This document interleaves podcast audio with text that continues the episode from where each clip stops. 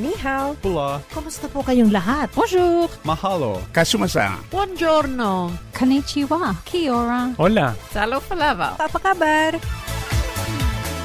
Rich in the music of different cultures, this is Multicultural Radio, Cairns FM 89.1. Cairns Community Radio would like to thank the Community Broadcasting Foundation for its invaluable support for multicultural programs on Cairns FM 89.1. Multicultural programming on Cairns FM 89.1 does not reflect the views or ideas of management staff or its volunteers. Waku Waku Japanese Radio on Cairns FM 89.1. 皆さんこんばんは。DJ ジュンです。こんばんは、P です。今晩も始まりました。ワクワクジャパニーズレディオンケアンズ FM89.1 よろしくお願いします。えー今回はですね緊急インタビューを入れてます、えーこちらケアンズウエストメディカルセンターの寺澤正幸先生。そして、えー大前真彦さん。このお二人と僕とでですねインタビューをしましたのでまずはこちらからどうぞ。はい、えーそれでは本日ですね、緊急インタビューということで、えーケアンズウエストメディカルセンターの、えー寺澤先生、寺澤正幸先生と、えー大前真彦さん、お二人に、えー来ていただきました。ありがとうございます。こんにちは。こんにちはよろしくお願いいたします。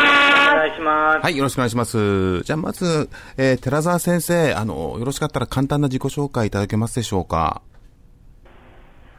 えっ、と、1988年にあの日本の医学部をせ卒業しまして、そこから最初はあの循環器といって心臓とか血管の専門をずっとやってまして、その後、あの、最後の15年ぐらいは開業医として、えー内科小児科医という感じで働いてました。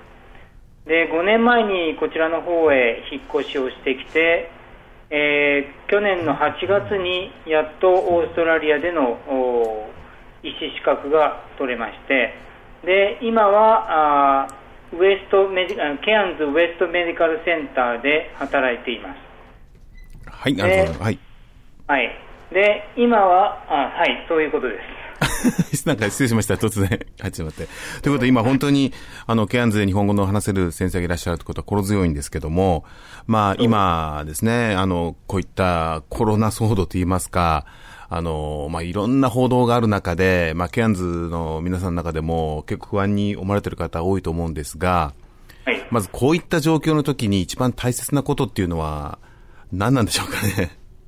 まあ、やっぱりちょっと冷静に行動するということが一番大事だと思うし、あとはその、えーガバメントとか医療機関からいろいろなアドバイスがあると思うので、それをフォローしていただくということが一番大事だと思います。だから、あのよく言われるのが、えー、と手をよく洗いましょうということと、から、えー、とうがいをしましょう。で、えーまあ、できるだけその、まあ、公共の場をちょっと控えるということを言われてますよね。で、そういうことをやはり守っていただくのが一番大事だと思います。で、基本的には政府が発表している情報に、まあ基本的に従うという感じでしょうか？そういうことだと思います、やっぱり。うん。例えば散歩とかそういうのはどういう感じなんでしょうかね？えっ、と、一応いろんなクライテリアがあると思うんですけど、その500人以上の屋外の集まりには行かないとか、えー100人以上の、えーパブリックイベント、室内でのパブリックイベントはあのダメだとか、そういうのがあると思うんですけど、その普通に散歩する分には、人とちゃんとこう距離が取れるわけですから、それは問題がないと僕は思っています。はい。えー、次にですね、あの、まあ、コロナなのか、風邪なのかっていう、あの、判断なんですけども、現時点で、えー、ケアンズでは、どのレベルで病院の方には行けるんでしょうか？うん、あの一番難しい質問だと思うんですけど、それって。はい。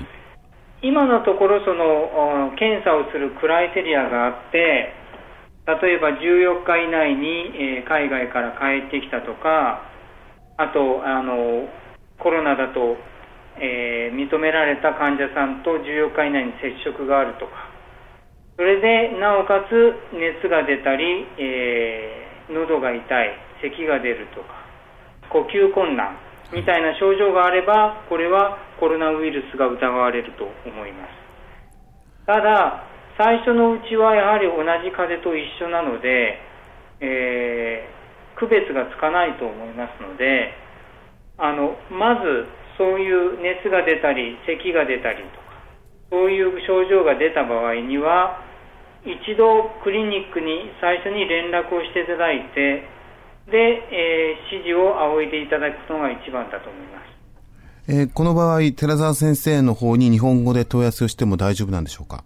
そうですね、あのスタッフは英語でなんですけども、あのその他にあの予約としてあの、テレヘルス、電話や、あとそれからスカイプとかでのあの診察も可能なので、あのもし似たような症状が出ているのであれば、まず一番最初にテレヘルスの予約を取って、えー検査とかもあの必要であれば、えー、と準備してあの、そして検査後に陽性か陰性か分かってから、改めて先生と,、えー、と会って診察するっていう形を取るか取らないか、あの持っていった方が安全だ、あの他の患者さんも安全だと思います。なるほど。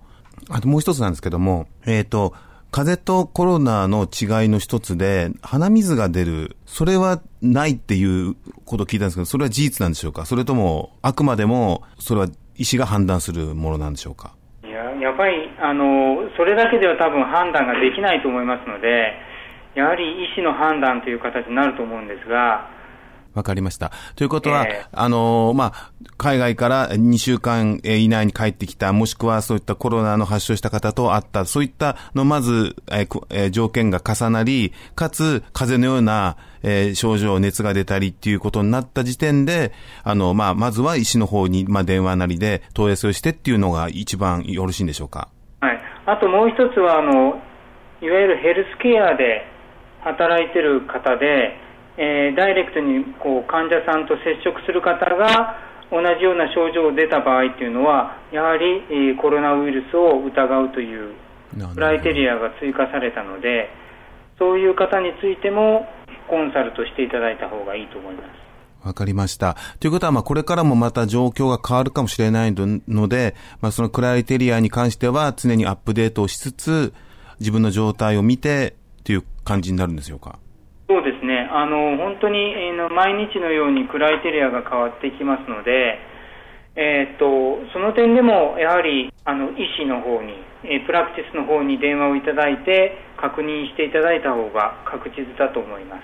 ただ、あのコロナウイルスのその検査キットっていうのにも多分限りがありますので、すべての方にじゃあコロナウイルスの検査ができるかといったら、これはやはり限界があると思いますので、そのためにこういうクライテリアがあるんだと思います、なるほど。そういう意味で早い段階で、まあ、オーストラリア政府もこういった形で動いたのは、まずはなるだけ、まずパニックをしないで落ち着いてえ、まあ、健康的な生活を続けるっていうことを主眼にしっていう感じでしょうか？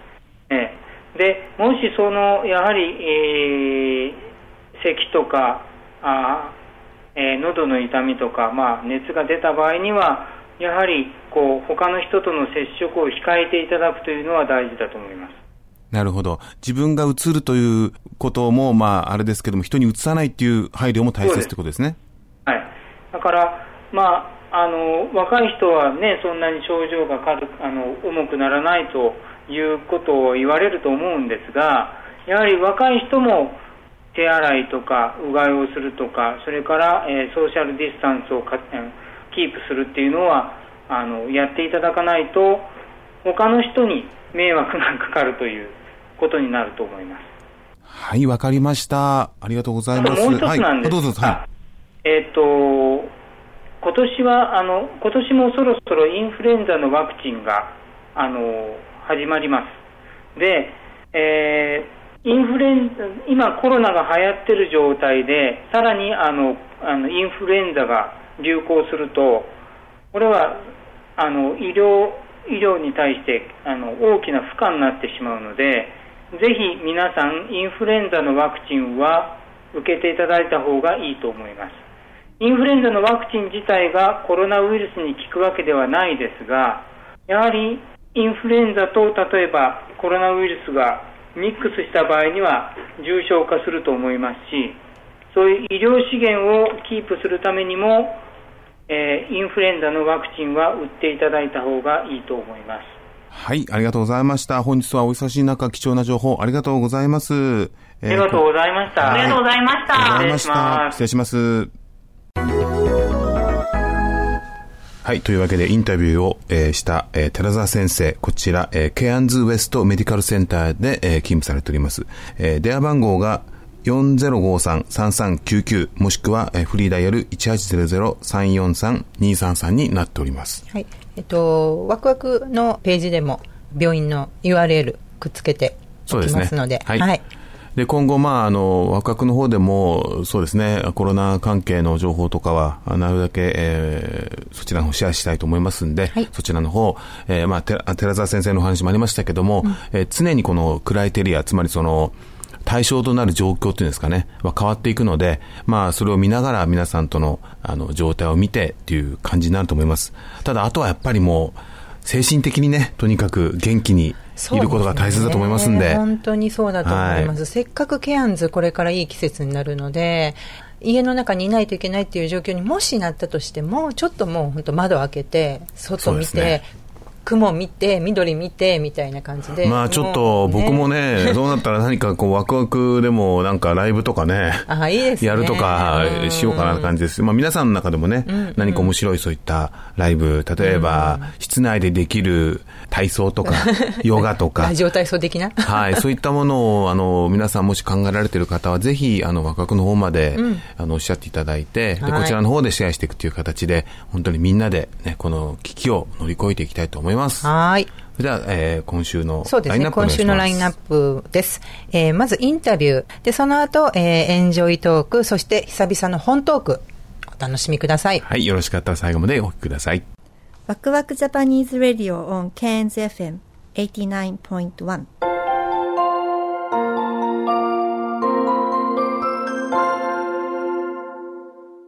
はい、本日のお客様は、ひろみアシュリンさんに来ていただきました。よろしくお願いいたします。よろしくお願いします。緊張してますか？ちょっと緊張してますね。ですよね。じゃあ、まずですね、簡単な自己紹介から始めてください。よろしくお願いします。えっ、と、ひろみアシュリンです。えー普段は、そうですね、アアート制作を普段仕事としてあ、しています。アート制作、はい。おおどんなアートなんですか？えっ、とですね、まあ、日本の和紙を使ったり、えー墨汁ですとかそうどちらかというと日本的な、まあ、折り紙のスキルを使って、あ鶴を折り紙もあるんですね。はいなるほど。あ。僕最初和紙と墨汁なんで、習字というか、そういうものの作品になるかなと思ったんですけども、そこに折り紙というか、立体的な。立体的。そう習字のそういったスキルも使う場合もあるんですけれども基本的には立体の作品です。例えば、あれですか、おそれこそ折り紙を、えー使って何かオブジェを作ったりとか、そんなイメージですか？イメージそうですね。どちらかというとあのもともと、えー西オーストラリアのブルームというところであ、西尾そうなんですブルームですか？はい2005年とかそれぐらいにえ始めたんですけれども、すごい。僕実はブルーム行ったことあるんですよ。あはい。いいところですよねあれいつかな ?2010 年ぐらいですかね。あそうはい。まあ旅行旅行で行ったんですけども、美しい街ですよね。そうですねあれは日が沈むんでしたっけ？夕日が見れるんです,、逆なんですよね。こっちは東なんで。そうですね、まあ、夕日が沈むのがのが見えるのか海で見るあでもちょっと島のように形的にはなっていてそうですよね。うん。えっと、ステアケーストゥザムーン月の階段といってそうそうそう。月が上がってくるところがはいはいはい、見える覚えてます。あとあの、ラクダをね、乗れるんですよ。すごい美しくてね、反射して。あ、そこにいらっしゃったんですか？そうですね住んでましたはいあ住んでたんですか？はいはいあそれまたなんでそんな、えーとたまたまあですか、たまたまですね主人の仕事とかの関係でああそうなんですね 6, 6年ぐらい住んでましたね。ああそこは確か日本人墓地があったり、まあ、真珠のねそうですね。あれではい。かなり古い時から日本人の方がいらっしゃったっていうのは聞いていたんですけども、ああブルームにいらっしゃったんですね、そこでそういったその、まあ、アートを活動されて、ギャラリーで展示したりとかはい、もともとはあのマーケット週末にあるマーケットでこう鶴をこう組み合わせて、あのハッピーバードって言ってモバイルあのグッドラックチャームと言って、うんうんうん。それをあの売っていたんですけれどもそこから、うん。まあ、アえート作品を作ったりとか、アート作品の方にああそうなんですね、はい。それでケアンズへいつぐらいいらっしゃったんですか？ケアンズは、えっと2010まあ、10年経たないぐらい。12年とかそんぐらいですね。あ10あ、2012年ぐらいにこちらにはい。来てっていうことなんですね。ああ、どうですか、ケアンズは？ケアンズいいですね。あ、そうですか。はい。はい。ちょっとブルームとは違う感じで。そうですね。とても過ごしやすくて。なるほど。はい。大好きです。ケアンズではそういったその、えっ、と、アートワークをまだやられてるんですか？あはいやってます。はい。どんな感じで、例えばギャラリーとかでやられてるんですか？あ最近は。基本的には家で制作して、はい。まあ個展をやったりとか。あ、どこでやったんですか？えっ、とケアンズでもやったことありますけれども、ええ。あのケアンズのギャリージョナルギャラリー。アリジナルギャラリーですか、はい。おお僕よく行きますよ。あそうですね。僕、ギャラリー好きで、はい。この間も、今、今やってんのか、シドニー・ローランとかね。あーの、僕もともとシドニーに入って、で、シドニー19年住んでたんですよね。で、19年いて、こっち、ケアンズ6年前ぐらいに来て、トータル25年オーストラリア住んでるんですけど、はいはいやっぱり、あの、まあ、シドニー着いて、まあ、やることなくて、仕事もなかったんで、最初ね。で、その間何やろうかなって言って、やっぱりギャラリー巡りかなっていうことで、あの、シドニーはニューサウスウェールズアートギャラリーと、はい。あと、えっ、と、コンテンポラリーアートが、うん。まあ、MI、MCA、もう忘れちゃった、ミュージアムコンテンポラリーアート、MCA か。そう、はいはい MCA っていうのがあって、もうどっちも無料なんですよね。はいはいはい。で、よく行って、で、それでオーストラリアのやっぱりそのローカルのアーティストはいを結構ね、見てて、本当衝撃的だったのがシドニー・ノーランのネッド・ケリー。あー。え、俺でも書けるじゃんっていうね、あの、非常に失礼な感想を持ったんですけども。今、まあ、ありあります。それが今やってるんですよ。あの、リージョナル、ケアンズのリージョナルギャラリーで、はい先月ぐらいかな始まって、一か結構やるんじゃないかな ?2 ヶ月ぐらい、シドニー・ノーラン展をやっていて、で、僕がその、ニューサウスウェールズで見たやつはないんだけど、まあシリーズはあるんで、えー。うわ、懐かしいなと思って、あの、すごいね、彼ネットケリーのね、あの、そういった連連作というか、いくつか作ってるんですけども、だんだんあの作品にね、ハマってくるんですよ。やっぱりね、深いですよねあとは。深いし、やっぱりオーストラリアの色っていうのが、やっぱり皆さんそれぞれあると思うんですけども、やっぱり土の色、はいはい。空の色、そして緑の色、みたいなのがあるんだけどね、はい。やっぱり最初はわかんないんだけど、どれ見ても同じじゃんと思ったんだけど、だんだんね、こう長くいると、ああ、オーストラリアだなと思ったり、でこうケアンズなんでね、またちょっと違うじゃないですか。そうですね。のニューサウスウェールズとはね。だから余計にこうなんか、ああ、ニューサウスウェールズだなみたいな、感じがして。私なんか基本的に作品はアメリカに送ってるんですよ。あ、はい、そうなんですか。ワシントン DC にギャラリーがあってそこに私のギャラリスト、それはなぜなんですか？それはですねあのブルームにいる時に、うん。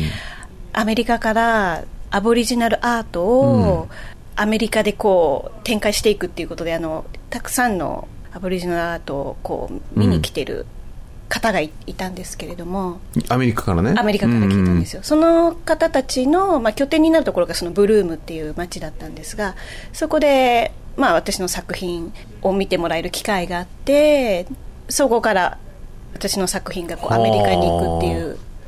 なのでやっぱり色が全然オーストラリアですごくみんながいいなって言ってもらえうん。る作品のうん。タイプと、アメリカ人がアメリカでもそのワシントン DC とニューヨークっていうのはまたすごく違うんですね。ああ、そうなんですね。そのだからそこの人たちの気に入る色だとか、うん。スタイルっていうのもすごく違うんでえー面白いですね。じゃあ今はアメリカのその、まあ、ギャラリーでも展示をしてそうですね、はい。るんですね。はあ、そうですね。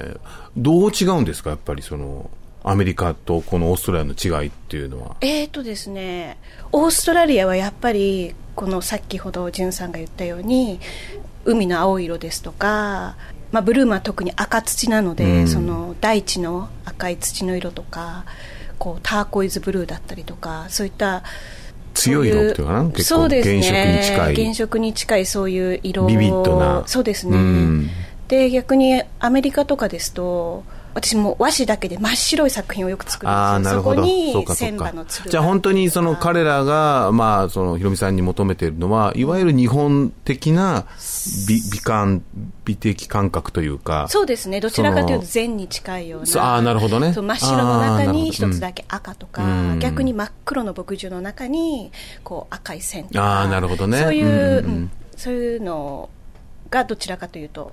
それ本当にね、あの、僕もちょっと写真やっていて、はいはい。あの、感じたのが、来たばっかりの頃は、もうこの色に、ね、新鮮で、原色みたいなのばっか通ってたんだけど、はいはい。だんだん、ね、かつての自分の日本人としてのアイデンティティとかなってくると、そういったその中間色とか、はいはい。繊細な色とか、そね。それこそそのね、あの、灰色の中にスッという一線の、あの、青い色とかね、はいはい。そういうのにこうだんだん、いいなと思うようになって、で,、ね。オーストラリア人も、おこれいいねっていう風になって、で、日本に帰ると、何これって言われるね、そのギャップはありますよね。そうですね。うんすごい面白いですよね。なるほどね。これは、あの、なんでその折り紙に出会ったんですか？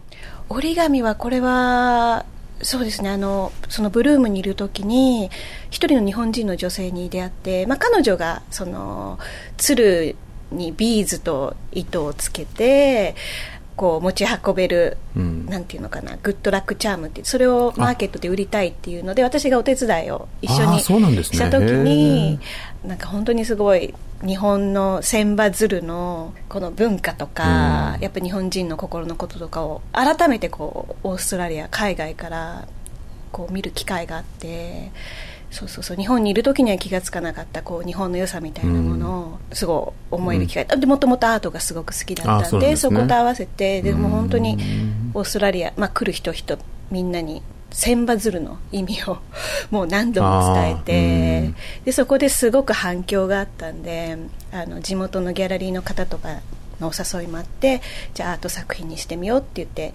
始めたんですよ。なるほどね。うんそれやっぱりそこでこう説明をしようと思って、実際説明をしたっていうことが今につながってるんでしょうね。やっぱコミュニケーションってやっぱりすごくアートにとって大切で、はいはい。あのね、日本人にとって、例えばつ、えー鶴ってお、の折り紙って当たり前と思ってしまうと、それで終わっちゃうじゃないですか。そこをね、このオーストラリア人に分かるようにって言った時にもうそれはアートなんですよね。アートの出発点っていうかね。そうですね。いろんなアプローチがあると思うし、いろんな表現があるから、はいはい。でもそこをやるかやんないかっていうのがきっとアートのね、そうですね。分岐点なのかなって気がうん、なんかアートは、例えば、ね、自分一人の中のこう葛藤でそれをだ自分の思いとか感情とかをこう表現する。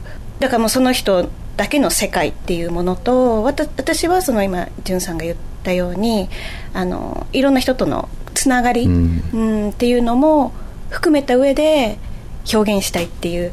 そこはなんかアーティスト同士のいろいろ葛藤はあるんですけれども私はやっぱり自分だけの思いではなくてそういうふうになんかこうアートを通してつながれたらいいなとかいろんな人の思いを通して作品にしたりとかっていうのをやりたかったのでまさに千羽鶴のあのその文化とか日本のうんそういう思いとかはなんか改めてです考えねさ。せられました、はい。あの、このひろみさんの作品を見たい、興味がある方はどのようにアプローチすればよろしいんでしょうか？えーっと今私の作品はあのケアンズではちょっと出していないんですけれども、えっと、ウェブサイトでブロードウェイギャラリーって入れていただくとそのワシントン DC のそのギャラリーのサイトがウェブサイトで出てくるのでそこに今最近の作品をほとんど置いてあります。はい。マーケットに出す予定はございますか？あるんですよ。あそうですか。今までずっとマーケットはあの今ずっとクラフトでアートのことは一切やってなかったんですけどまあ、今年、まあ、この時期を機にあのちょっと新しいこと始めようかなって思ってそれで今ちょっとちょうど考えているあそうところでなんですねまだ、うんままあ、ここ34か月のうちに、うん。うんあ、わかりました。じゃあ、その時はぜひ、ワクワクラジオまで来ていただいたらばリングの方ご紹介しますんで。はいありがとうございますはい。というわけで、はい今回は、えーひろみああしりんさんでした。ありがとうございました。ありがとうございました。Waku Waku Japanese Radio on Cairns FM 89.1.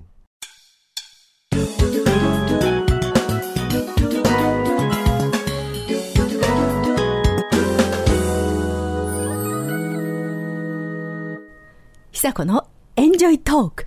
ウィズマキ。はい。やってまいりました。また。ね。えー今日のテーマはですね、いつも見慣れた単語なんだけど、その意味、いつもの意味で訳すと意味が通らないっていうようなものを集めてみました。あの、隠れた意味、隠れてるわけじゃないんですけれども、普段あんまり使わない意味の時があって、それでもたまに日常会話ので中に出てくるのでね、そういう時にこれを知っていたら大丈夫かなという思いましたので、そんな単語をいくつか集めてみましたので、また今日もクイズ形式で、マキさんに答えてもらいたいと思います。はい。はい。では、まず最初のセンテンスがですね、The peaches we picked were nothing but stones. Nothing but stones. この stones がね、あの、ここの中での問題なんですけど、the, the, まあ、the peaches we picked up は、まあ、we picked あの、ひ私たちがもぎって取ってきたピーチ、えー桃は、nothing but は、まあ、ほとんど、うん、でしたっていうことなんですが、その、ほとんど何だったんでしょうね、stones。 stones ですよね。そう、 stone。普通は、普通の意味は、ローリングストーンズで。石ですよね。うん。でもこの場合、石って訳しちゃうと、おかしいですよね。わかった。うん。美味しくなかった。甘くなかった。うん。ちゃう。違います。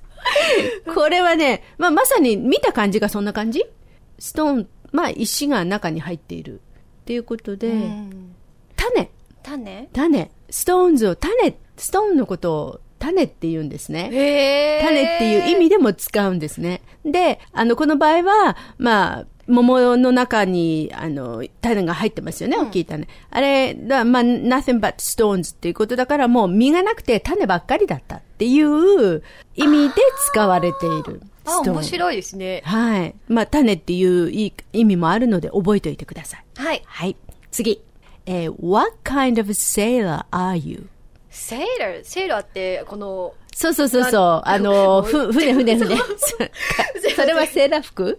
セそうーラー服じゃなくて、セーラー。う。なんセーラーですか？そう。船、船船に乗る人ですよね。でもちょっとこれ船員聞いたことあるんですよね。そう？どっかで。うんでしょ？でしょ？でしょ？でも、そのまんまなんか言言われても、え、え、え？って聞き返しちゃうよね。うん。この文章で言われたらね同。じセーラーじゃないって言いそそううになりますそうそうそう。よね。ねうん。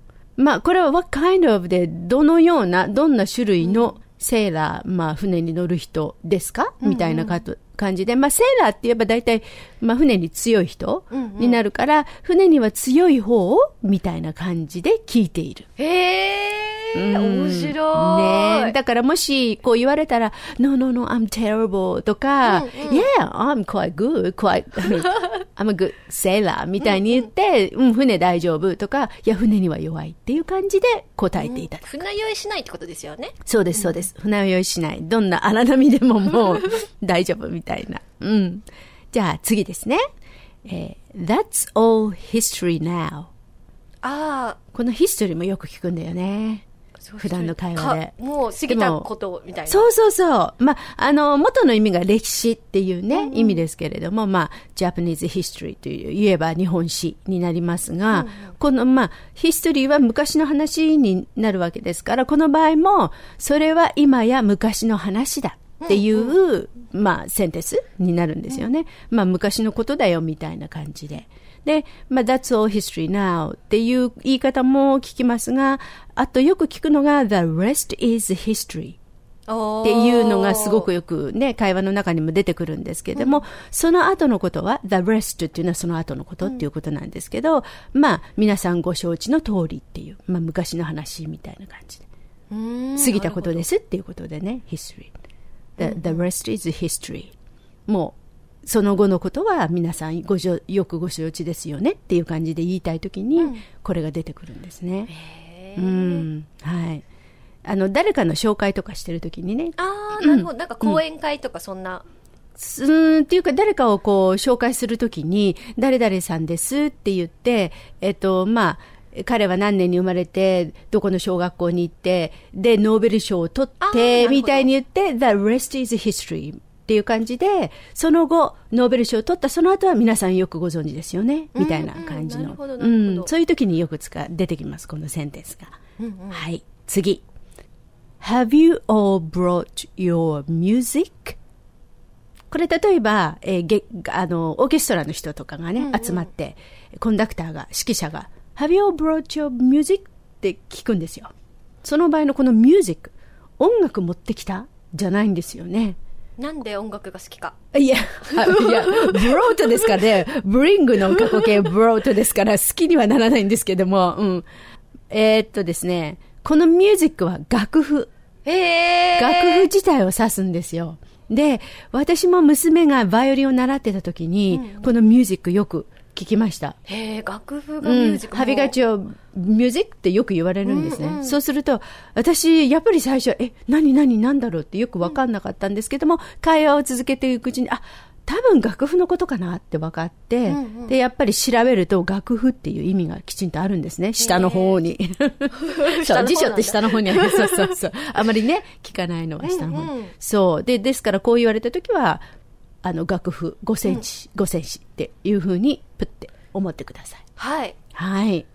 これが。あとですね、またこのミュージックにもう一つ変わった意味もあって、あのー慣用句で face the music っていう風に出てくるんですけれども、この場合、まあ、face が動詞になるんですけれども、あの、いまあ、自分の行動の結果を急ぎよく受け止めるとか、罪を受ける覚悟があるっていう意味に。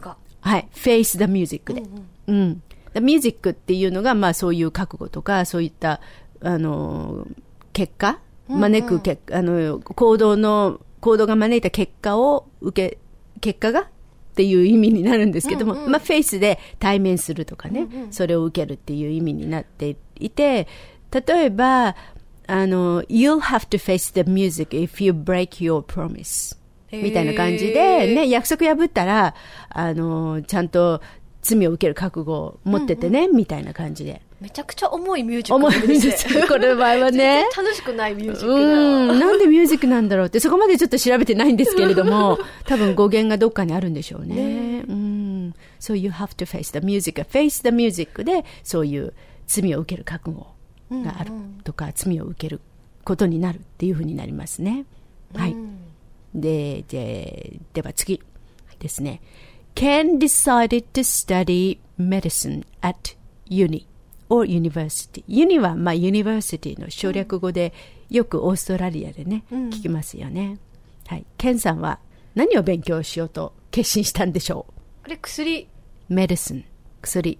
薬じゃないんですか？薬学と思っちゃうでしょ？でも違うの。メディシンって言われたら医学なんです。へー。だからこの場合はお医者さんになるための医学、メディシン。えー、面白い。になります違いしそう、それすごく私。あ、そう。うん、かな？うん、ですね。えーっと、薬学の場合はファーマシス。ファーマシー。うん、あの、よく薬局屋さんがファーマシーになりますよね。ねうん。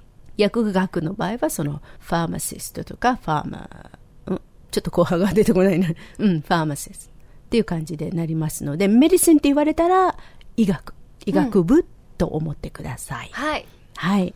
なんかそんなような、普段聞いてて、あれ？ちょっといつもの意味と違うのかな？みたいな、そんなの経験したことあります？最近なんですけど、はい映画とか見てて、うんうん。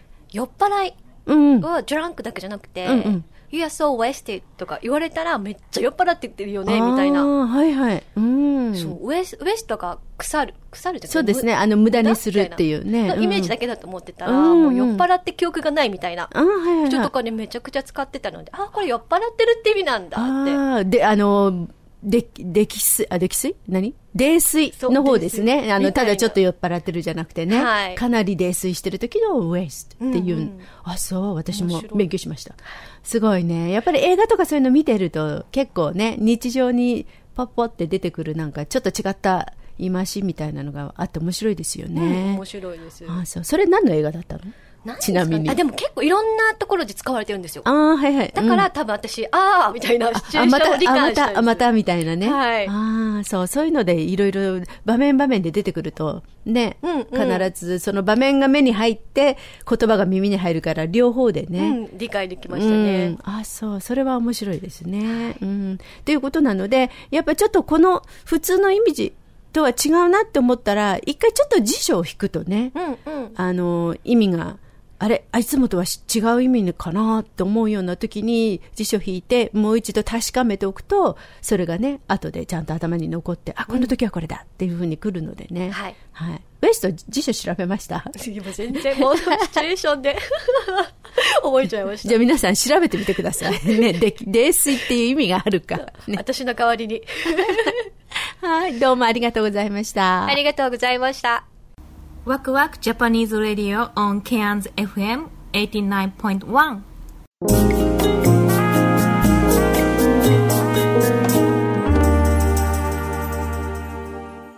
うんと、トミンゴの本ト当、ーク。おーお久しぶりでございますお久しぶりでございます。というわけで始まりましたけども、はい。すごいことになってますけどもね。本当ですね。まあでもですよ、これも前向きに考えたら、うん。ますます本を読む機会増えますよ、これは。そうなんですよ、じゅんさん。うん、いや、ほんとこれガチにね、もう僕、まあ、すでにあの、結構、まあ、もともと僕は本は読むんですけども、はい。やっぱりこの本の良さっていうのを改めて実感してますね。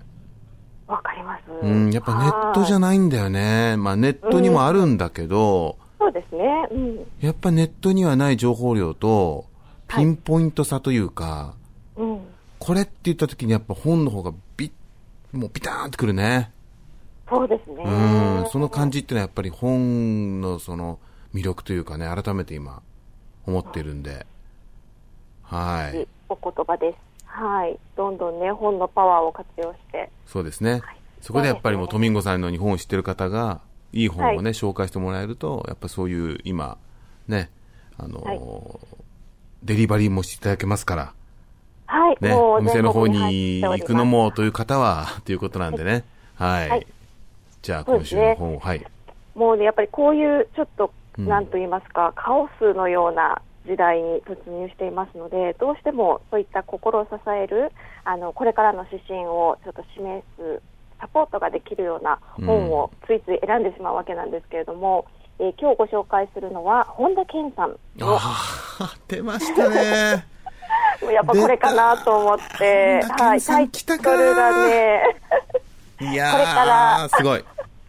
見ました？本田健さんのライブ。見ました。はい。ねえ。いや、ちょうど僕も、いつだ、先週ぐらいかな。見たんですけどそうですね、ちょっも。と前に、はい、あれは、あれは本当に私も考えていたことだったので、うん。やっぱりああいうふうにあのやっぱ発言力、影響力のある方が、きちんと言葉にですねまとめて、ああいうふうに発信してくださるというのは、とても頭の整理になりましたし、あのすごいいいタイミングであの見させていただいたなと思っています。はい。なるほど、そうですか。うん僕結構ね、あの、まあ見たのは、あの、まあ一個なんですけども、いくつか彼は多分あげて、もう一個あげて、僕は山に戻りますとか言って、多分言ってたと思うんだけど。結構僕ね、ちょっと凹みましたよ。ああれはね、極端に分かれると思ういます。ん、多分分かる、なんであのね、うん、分かれるよね。あの、なんかね、冷静に聞いてる自分もいたんだけど、ハートが落ちたって感じかな。頭ではど、くっきり分かってる。頭ではすごく、頭っていうか、はいあ、すごく分かりやすいなっていうことと、むしろこれから起きることの可能性をね、提示してくれてるから、はいすごくそれはそれで参考になったし、はい。ある意味でね、あの、貴重な情報だなと思ったんだけど、こうハートがね、うん。ざわざわっとしたんですよね。うん。そうなんですよね。で、私やっぱり毎日店舗に立っていると、やっぱりそのお客、いろんなお客様がいらっしゃって、うんいろんなその受け取り方をされていて、もう本当に人によって、あの、全然違うっていうのを毎日感じるので、ああ、でしょうね。あの、本当にね、危機感の、もう全くない方というか、無縁の方っていうのもいらっしゃるし、そうなの。それはそれでなんか興味深いな。そうなんです。それはそれでもう本当にね、幸せで、うんあの、いいんです。そういう方も絶対ね、どんな恐慌、世界恐慌がある時も、そんな方はね、必ずいらっしゃるので、うん。かと思えばやっぱり、あの、もうやっぱりこう不安で固まって、なんていうんでしょうね、どんどんどんどんそのネガティブな方向に、あの、捉えられる方もいらっしゃったり、まあ、本当にいろいろなんですよね。だから、うーん、本当、受け取り方は両極端不安に思う人もいればよしと心を決める方もいらっしゃるだろうなとは思いましたね。ちなみにトミンゴさんはどんな感じですか、ああれはかなりあの冷静にあよくなんかこうやってまとめてきちんとこう言ってくださったなって怒っていることを、うん。と思いましたね。やっぱりそうですね。そのなんて言うんでしょう。そのビジネスとかそういう観点でも見てしまうので、やっぱりその経済が回ることって割と割とというかかなり重要じゃないですか。なので、うん、あれはあの本田さんのおっしゃることはかなりしっくりと受け止めることができました。はい。なるほど。不安な気持ちってのはあります？なんか不安は精神科医みたいになってきたけど。不安な気持ちはありますか？それは抱きしめてあげてくださいみたいな感じで。精神科医みたいにな不安ってきはそうですねあのあまりなんか自分の中で落とし込めてない時は、どうなるのかって思ってた時は すっごく不安だったんですがあ、なるほどなん。かそういうのねやっぱりまとまってくるとあこういうふうに起きるんだなと一旦自分の中でこう絵にできるとじゃあどう動こうかって決められるじゃないですかあのゴールが設定されると。うん。なので今はどっちかというとあの落ち着い、うん、安心ですね。ああ、安心。すごいね。はい、安心しましたね、結構。はい。どんな風に落とし込んでるんですか、今？今ですか、うん。つつまり、このえー今の状態が、はい。あ、まあ、あるじゃないですか。もう毎、ほぼ毎日、毎日じゃないけど、日々、はい。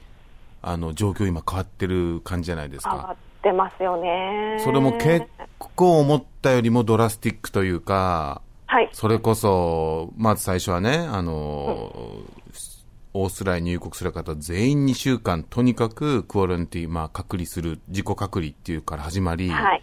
はい。そしてついにオーストラリアがもう出国禁止になり、はい。で、こうどんどんどんどんある意味で、ここんなことを正直、まあ僕もね、25年オーストラリアいるけど、うん。こんなこと初めてだし、うん。だからあまりにも新しく、そして早いから、はい。それに対することで、やっぱこう動揺というか、どうなるんだっていうようなね、あの、感覚もあるし、で、それに今度反応して株価が もうありえない落ち方をし、はい。そしてしかも飛行機飛ばないとかなると、もう観光業どうなるのとか、なんかそういうやっぱり、その、まあ言ったら大きな絵で見たらばね、これはもしかしたら時代のパラダイムの変わることでとか、必要なのかなっていうふうに思うと、なかなかそこにに対して自分がじゃあどういうふうにしていくんだろうと思えるんだけど、そういったニュースが、ブレイキングニュースが入ってくると、そうですね。あれはね、あれは良くないですね。あれ良くないよね、ブレイクニュース。昨日、えー昨日もそう。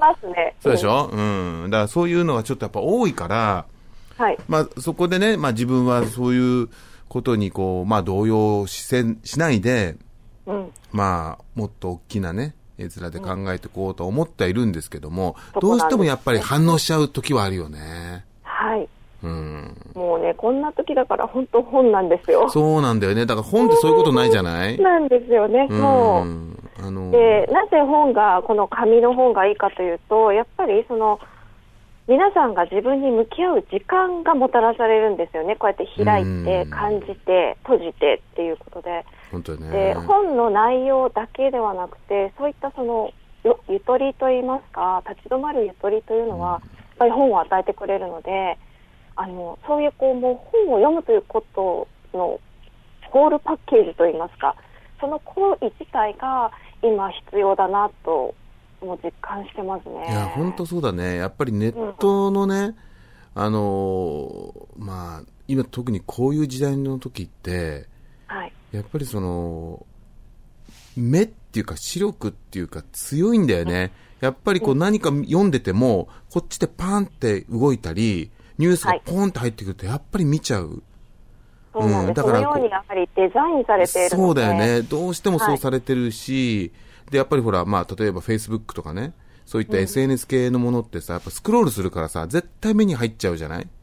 そうなんですよね。だけど本っていうのはそれがないから、やっぱり本を読んでる時っていうのは、その自分のあるテーマに関してどっぷり疲れて、で、内観に近いんだけど、そこにある人の意見があるから、その、すごいこう、内観プラスアルファみたいな感じじゃないですか、本って。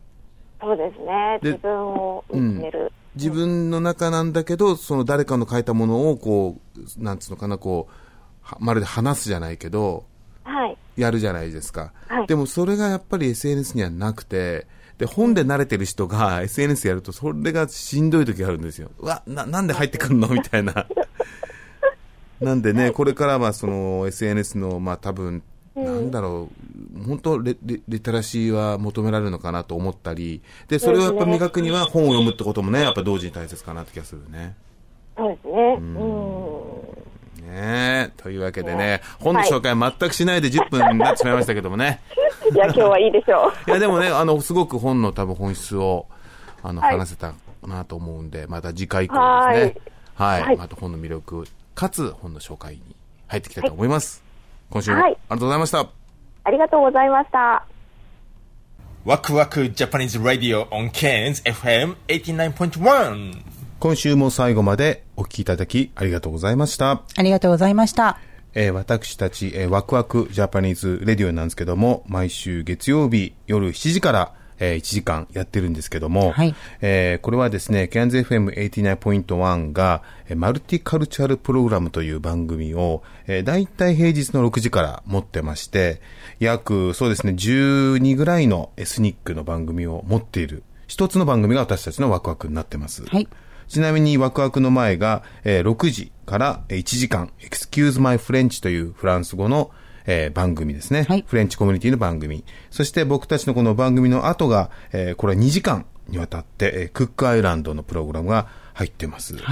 えーあとは火曜日ですとイタリアとかフィリピン、えー水曜日はタイ、えーチャイニーズ、サモア、イーストンティモール、ラテンアメリカ、インドネシア、PNG、サウスパシフィックと、えーいろんなね、エスニックの番組がありますんで、もし興味ある方はぜひ、あのね、まあ、言葉はちょっとわからないかもしれませんけども、あの、一部英語でね、説明があったりとか、やっぱ一番興味深いのがその国々の音楽が聴けるので、あうんの、ね、あのぜひ。聞いてみてください。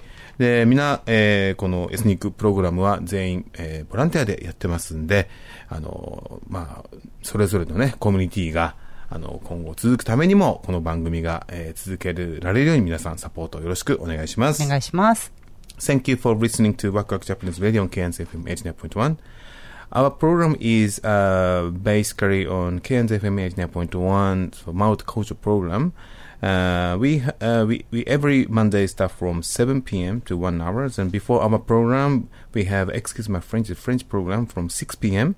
and after our program uh, we have a Cook Islands program which is for two hours from 8 to uh, 10 p.m we are part of the uh, sort of big community of multicultural uh, society.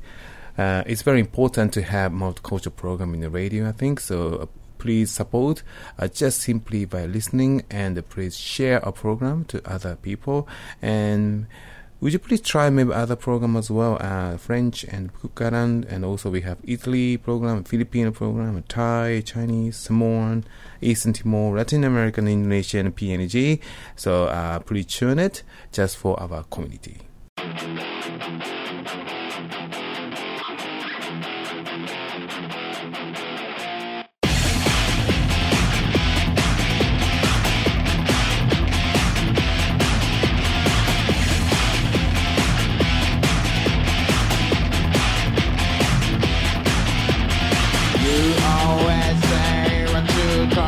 back.